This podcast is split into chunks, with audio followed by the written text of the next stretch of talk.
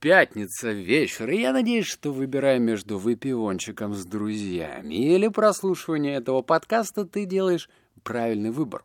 У нас с тобой сегодня разбор книги 64 «Жизнь как стартап». Но Перед тем, как я тебе расскажу, угощу всеми этими выводами, которые я для себя вытащил, вот что самое главное. Я стараюсь прислушиваться к каждому отзыву, который оставляют на iTunes за секретную книгу, и многие, многие писали «говори громче». Поскольку я не могу всегда так говорить, мой э, голос будет садиться, и я обещаю, что следующий разбор книги я сделаю все, чтобы на программном уровне, ну, в общем, сделать громче, понятнее, и чтобы вот этого бормотания э, было меньше. Итак, мы приступаем. Теперь к книге.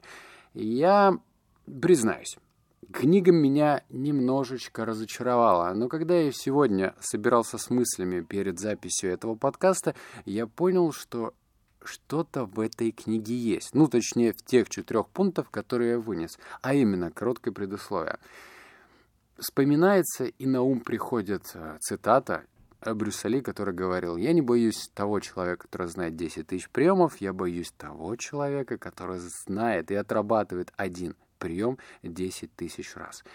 И эта книга как раз-таки про это, про прописные истины, про те банальности, которые, казалось бы, каждый из нас знает – но черт возьми, черт возьми, чем чаще, чем чаще я это слышу, тем лучше это записывается куда-то в подкорку сознания. Тебе я рекомендую сделать то же самое. Сейчас мы с тобой по этим пунктам пройдемся.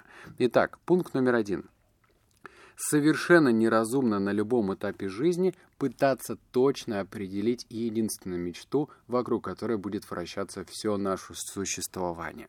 Это вывод о том, что здесь есть четкая грань. Одни предприниматели говорят, что «верь в свою мечту и иди до конца, прошибай лбом все стены и все получится».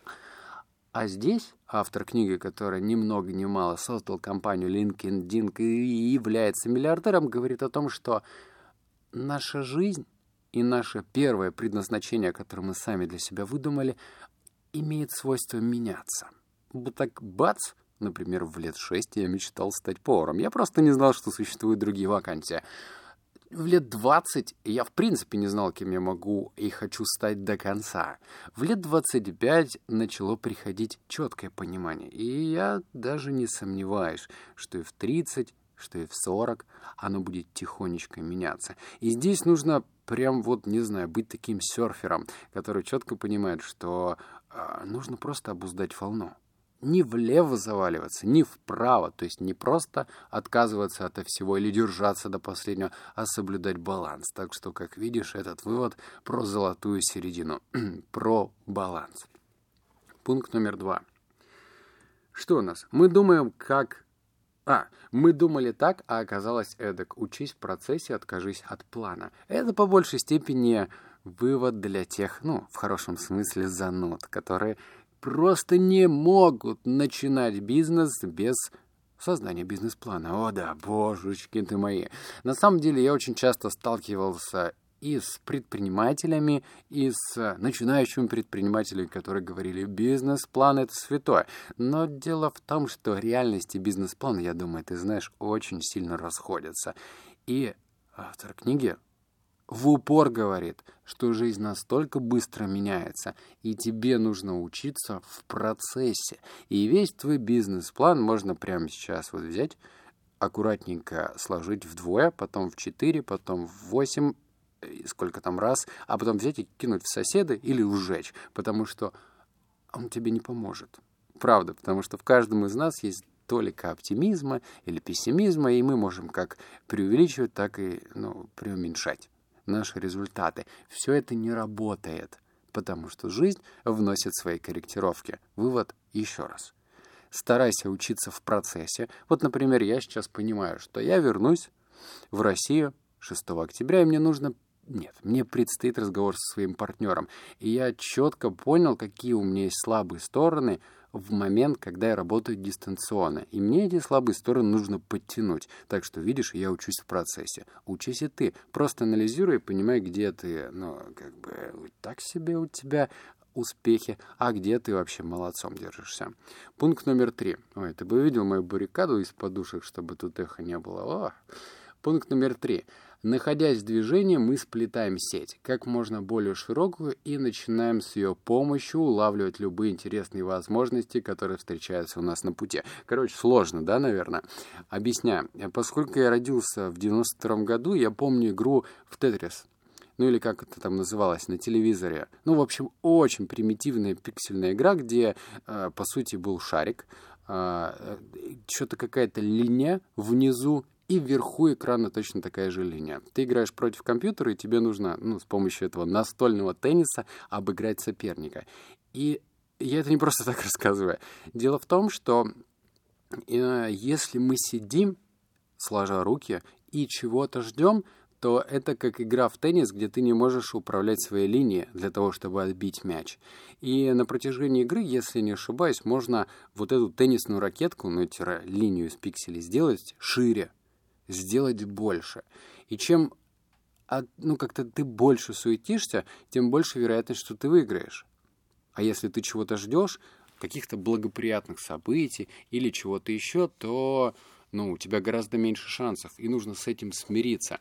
А у меня есть знакомый, ну, такой из категории приятелей, который рассказывал, что я начну бизнес только тогда, когда ну вот вольюсь в колею. Вот мне почему-то запомнилась вот эта фраза «колея какая-то». Ох. Так вот, нет никакой колеи, как и суперблагоприятных обстоятельств. Есть только ты, который может и должен суетиться. В какую сторону суетиться, спросишь ты? Ну, по крайней мере, я пользуюсь двумя вариантами.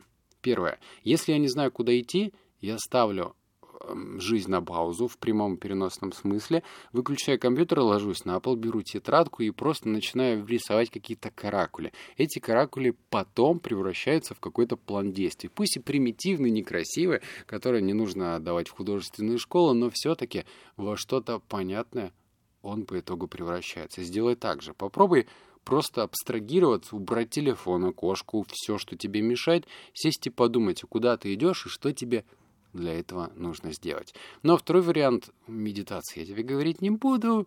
Ты и так это знаешь предыдущих подкастов. Так что выбирай, что тебе больше подходит, и действуй. А, ну и совсем, когда ты не знаешь, что делать, то саморазвивайся. Читай книжки, слушай мои подкасты, ну и гуляй разными тропами. Новые нейронные связи скажут тебе спасибо. Пункт номер четыре минуточку. Ну, в смысле, даже не минутка, а секунда. Рискуй, но страхуй свои риски. Гипертрофируй ужасный расклад и помни про план Б. М-м, еще раз обращение к своим стесняшкам, ну, тем предпринимателям, которые боятся что-то потерять, и в то же время к ребятам, которые вообще рискованные. Рискованные парни и девушки, вы красавчики, а те, кто боится рисковать, вот вам совет.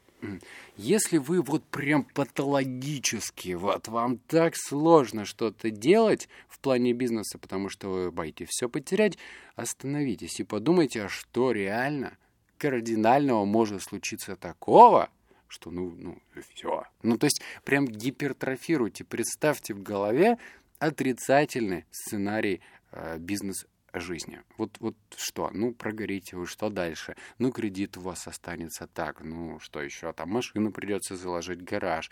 В общем, вам нужно представить этот отрицательный сценарий жизни прям в красочках, не стесняться. И когда это представление появится перед тобой, возьми и ну, как-то распишите варианты, а потом подумай, насколько они действительно страшны. И если они не страшны, если по итогу ты получишь опыт, о да, вот это вот ласковая такая приятная фраза, ну, не получилось, зато я получил опыт. Классно звучит, но после горючих слез, возможно, опыт и останется, но все-таки просмотри, просчитай, пропиши все отрицательные сценарии, а потом возьми, вот руку облокоти на стол, положи туда голову и подумай, ага, что я могу сделать, чтобы у меня все-таки получилось.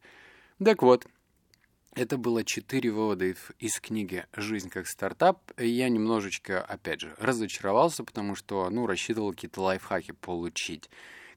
К сожалению, книг вот прям прикладных мало. Я пытаюсь для тебя вытаскивать прям много-много ништяков. Получилось четыре. Ну, действуй, пользуйся. Так что спасибо тебе, что оставляешь отзыв на iTunes. Ну а мы с тобой услышимся в следующем подкасте. Обнял, поцеловал, заплакал. Пока.